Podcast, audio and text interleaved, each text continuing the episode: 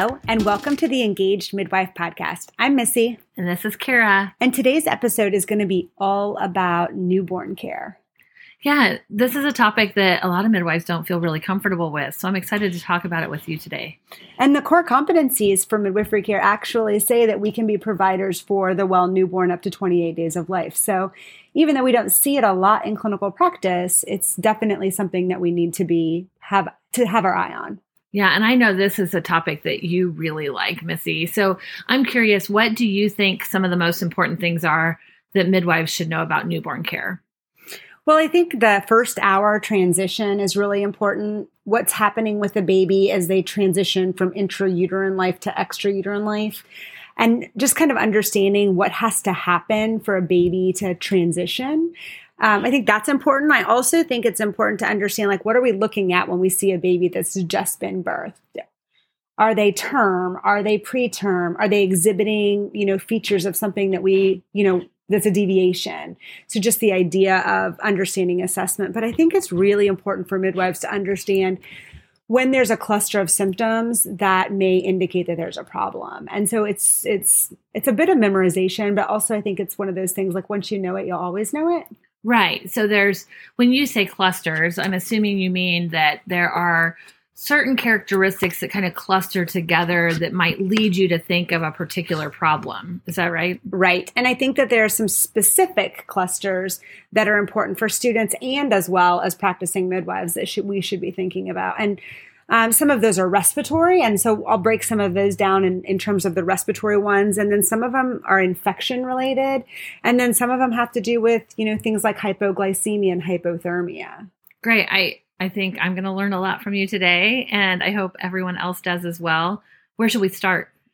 Um, I think we should start maybe with the respiratory things. And it's funny because you, in one of our podcasts, you said that you're a birth junkie, and I'm a birth junkie as well, but I love babies and I love taking care of them. I I love that you love babies. we always are punting to each other about the things that we really like. Yes. So let's start with some of the respiratory things. Perfect. And there's like three big respiratory kinds of um, clusters that I think are important for us to recognize. Um, and the first one's pretty simple. So the first one is transient tachypnea of the newborn. That's TTN. And TTN happens when maybe the baby hasn't really cleared its lungs the way it's supposed to on the way out when it takes those first few breaths. So when you say that, I think of like precipitous deliveries or potentially, you know, C-section babies for sure. Absolutely. So the idea of a quick second stage and, or a baby that has been delivered by cesarean and hasn't had a chance to get a good squeeze. I was just going to say that great squeeze. Yeah. Yep. So and it it's not very prevalent. It's only about 5.5% up to 0.5% of all um, infants, but it happens right away. Yeah. And it's something that you just need to think about. And when you when you look at the signs and symptoms and the cluster for transient tachypnea, really it all it is is fast breathing for 12 to 24 hours. And it doesn't have any other associated signs or symptoms. And it will resolve as soon as the baby clears all of that fluid from their lungs. Now, you will occasionally get some grunting and flaring with it, right? Yes. Yeah. But then it really is all about the breathing. We don't have all of those other signs and symptoms like infectious kind of problems. Right. And with transient tachypnea, it, it very much is self limiting.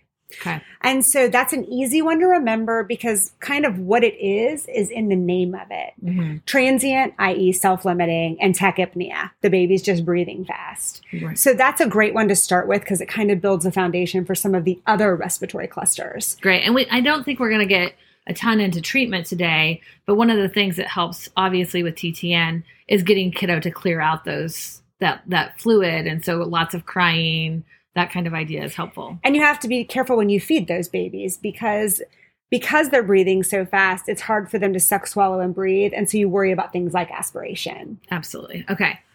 So the next respiratory um, cluster that I think is important is really what we would consider respiratory distress syndrome. And so respiratory distress can happen when there's not enough surfactant. Um, and then you just don't get that good alveolar expansion when the baby takes a breath. And this is mostly in our premature babies, is that right? Or early term?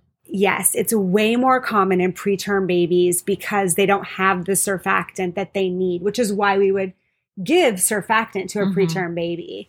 Um, and these babies present with tachypnea, but that tachypnea also um, is accompanied with grunting and flaring.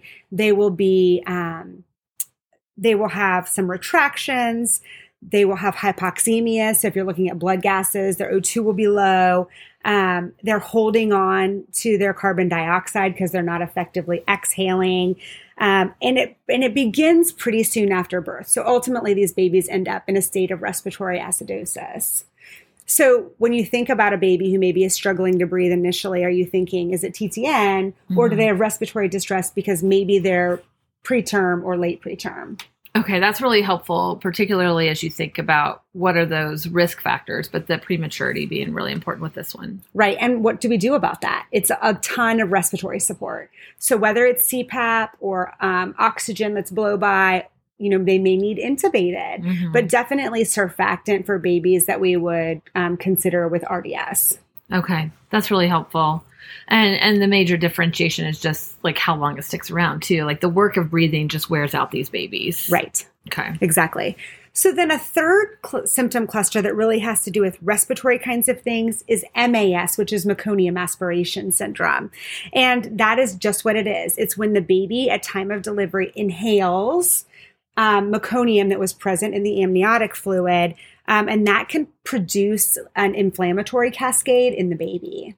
And so this isn't very common, I would guess. I mean, we don't see a ton of meconium aspiration, but it's definitely something to be aware of, particularly in those in those you know labors that were complicated with meconium staining. Yes, and it's so common. It's way more common, five to thirty percent in post-term infants that had meconium in the fluid. Okay, good to know. So it's just something that we, you know, if you have clear fluid, you're not stressed about something like MAS. But you know, that's that thirty percent is up to a third of babies who have meconium fluid, and it's you know that's the high end, yeah. but it's still something to be very aware of. And again, those babies don't necessarily look bad at the beginning, but they start to exhibit that inflammatory process as um, their time from birth moves forward. And so they're they have tachypnea. They glare or they grunt and they flare, and they um, end up in acidosis as well. So we need to be thinking when we're talking about respiratory kinds of things. The history makes a huge difference because RDS and MAS can look a lot alike. They've got very similar um, symptom clusters that lead you to think like, oh, well, this baby's going to be acidotic. But the history is the key to differentiating the two, whether or not it's a preterm baby, which we probably think of RDS, or there was meconium in the fluid and we think of MAS. This makes me think back to those questions we ask ourselves anytime we walk into a delivery and the things that we learn in NRP about is the baby term, is it clear fluid? Those questions are so important in the history taking for resuscitation, but then also as we go forward with any newborn care.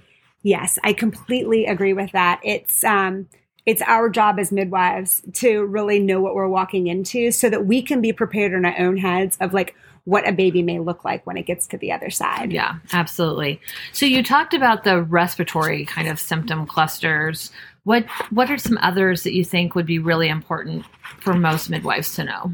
Well, I think another really common thing is hypoglycemia. And I'm going to say this right away because I think people forget that hypoglycemia and hypothermia love each other. Yes, they're friends. They're friends.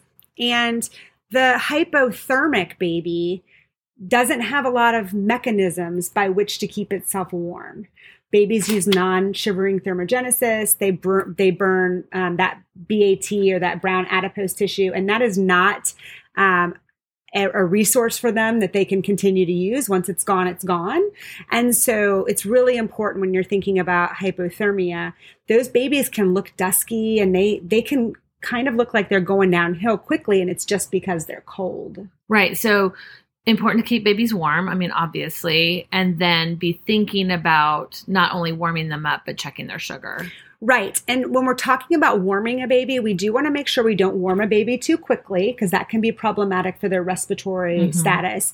And also, understanding that I think back in the day we used to wrap babies in a bunch of warm blankets and put a hat on them and made sure that they were super bundled up.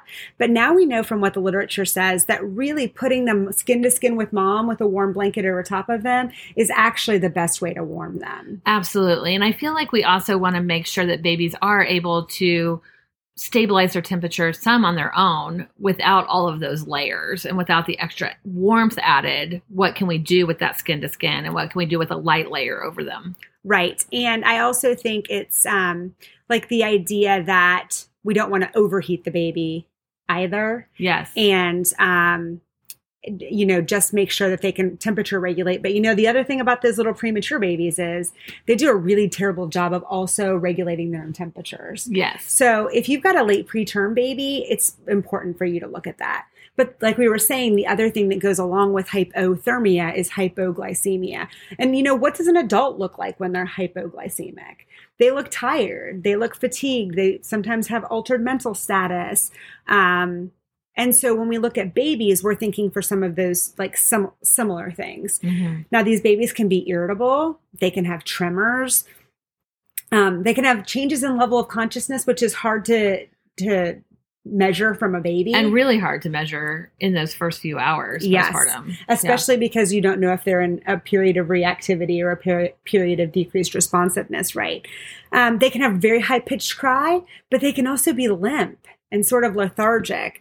So, um, again, they can also have some um, respiratory depression when they start to get um, very hypoglycemic. So I'm guessing in those first few hours after birth, if you have a baby exhibiting any of these different symptoms, you're wanting to think, what is their temperature? What is their blood sugar? And going to those pretty quickly because it can be a pretty quick fix if we pick up on a low blood sugar or low temp yes, those are the easiest things for us to correct. And also, it doesn't require a ton of um, invasive testing to decide if that's really what the problem is. That's great. Yeah. yeah. So, and then I think the other cluster that it's really important for us to think about is that of, of Group B. And again, here I am talking about that how much the history is important for what it is that we're trying to accomplish, which is do we know the mom's group B status? And so we're we're much more aware if they have an unknown group B status and maybe haven't gotten adequate treatment um, because we do a good job as midwives of making sure that our patients get the right amount of antibiotic and when they need it when we know their group B status. Absolutely. But really, because of the guidelines that we have, like group B cluster, like actually group B disease in a neonate, is actually on the decline. Yeah, it's not very common at all, especially as people have stayed longer after birth. But we certainly still have those situations where we have an unknown status or or even, you know, that maybe they have an early discharge. And so we want to be aware. And those babies that do end up with GBS disease are generally late preterm babies that we have an unknown GBS status on. And so that's more common in the literature. Um, and with these, with group B, what you'll see is a ton of these babies are asymptomatic. And when we think about early presentation of group B, it's usually within the first 24 hours of life, but up to two weeks. Mm-hmm. And then late presentation of GBS is that like three week mark on. Okay. Okay. And so we do give antibiotics in labor if we know their status. And, um, but what, what babies look like with GBS, and I think that this is important to remember, is these babies look infected. So we've talked a bit about what respiratory clusters look like and then the clusters for hypovolemia and hypothermia. This is another cluster of symptoms where you should be thinking your baby's infected. And that means they have a fever. They're tachypneic. They're tachycardic. Those are all things that we as adults look like when we are when we're not feeling well or we have an infection. Missi, would uh, so it feels like with the fever, sometimes they also might be really low, like it's just that unstable temperature. Would would you agree with that? Yes. Okay. You also can have a very low temperature. Now, if you have a baby that's seizing, they are in they have GBS disease. So seizures are a really late sign of GBS but it can progress to septicemia. Mm-hmm. Um, so we need blood cultures on those babies. They have to be very carefully monitored. Um, so you're looking at a baby who maybe looks infected. And when you're thinking about infection, there's a whole realm of infections that babies can have. So we think about torch infections, right? Mm-hmm. GBS is really the more common of the infections. So rather than going straight to torch, which are kind of the zebras, you know, look at what the more common infections are. Yeah, I agree. I feel like when we think we might have an infected baby, we are presumptively treating them for GBS and then looking to see if there's any other infections. Would you agree? I would agree. Um, I think that there are lots of other sort of important newborn assessment topics. Um, these, but these symptom clusters are not just beneficial for students who are going into their certification exam, but I think they're just really important clinical pearls for practicing midwives. Yeah, and we talk a lot in many different topics that we present on about how important it is to know consultation, collaboration, and referral with our physician colleagues and other healthcare professionals. And I'm I'm guessing you would agree with me that midwives need to know normal and they need to know when there's deviations from normal and when we might need to seek consultation, collaboration, or referral. Yes. And when you see babies who have these kinds of symptom clusters, absolutely um, collaborative care or referral to peds or neonatology is absolutely indicated. Um, you know, a hypoglycemic or hypothermic baby, we can handle. Mm-hmm. And the nurses um, and the other providers will be great about helping to handle those situations. But I think when you're getting to MAS that has you know a significant symptom cluster or even GBS with a significant symptom clusters, you know that's the time that we need to refer on. And when we get to you know oxygen supplementation and helping with um, respiration, that sort of thing, it's it's so important to think about our other colleagues that can help us out. Right, and the respiratory support will be important for any of those respiratory kinds of um, symptom clusters. Yeah, absolutely. Well, this was really helpful talking about clusters today. And, you know, we'd love to hear what other newborn topics would be helpful for people to hear about because we do know that newborn can be um, one of the more, you know, uncomfortable topics for people if they're not around newborns a lot. Right. It's funny when I was in midwifery school, I trained at a really high volume hospital in Atlanta. And when I was bored, they had nine nurseries. So I would go to the nurseries and just say to the nurse, like, hey, do you have any babies that have any you know, deviations or birthmarks or anything. And the nurses are so excited to teach that they will show you all of their babies and they will, you know, help you understand the assessment points. And so for students who are in clinical, it's always a great opportunity like use that resource. Yeah. And assess every single baby that you catch, right? Like anytime that you can take a look at babies. I also think just getting familiar with what the normal uh, newborn reflexes are. So great. Use those assessment skills and learn about babies. Yes. And the um, also just for practicing midwives, even like if your colleagues have delivered a baby that um, potentially has some deviation, like have them show you, like learn from the opportunities that you have. You said assess every baby, and I always say yes, and look at every placenta. We do love our placenta We do love placentas we'll get to that in another episode. We we're so glad you guys joined us today, and we hope you learned as much as I did. Thanks so much, Missi, for uh, sharing all that you know about newborn care. Yeah, no problem. See you soon. Take care.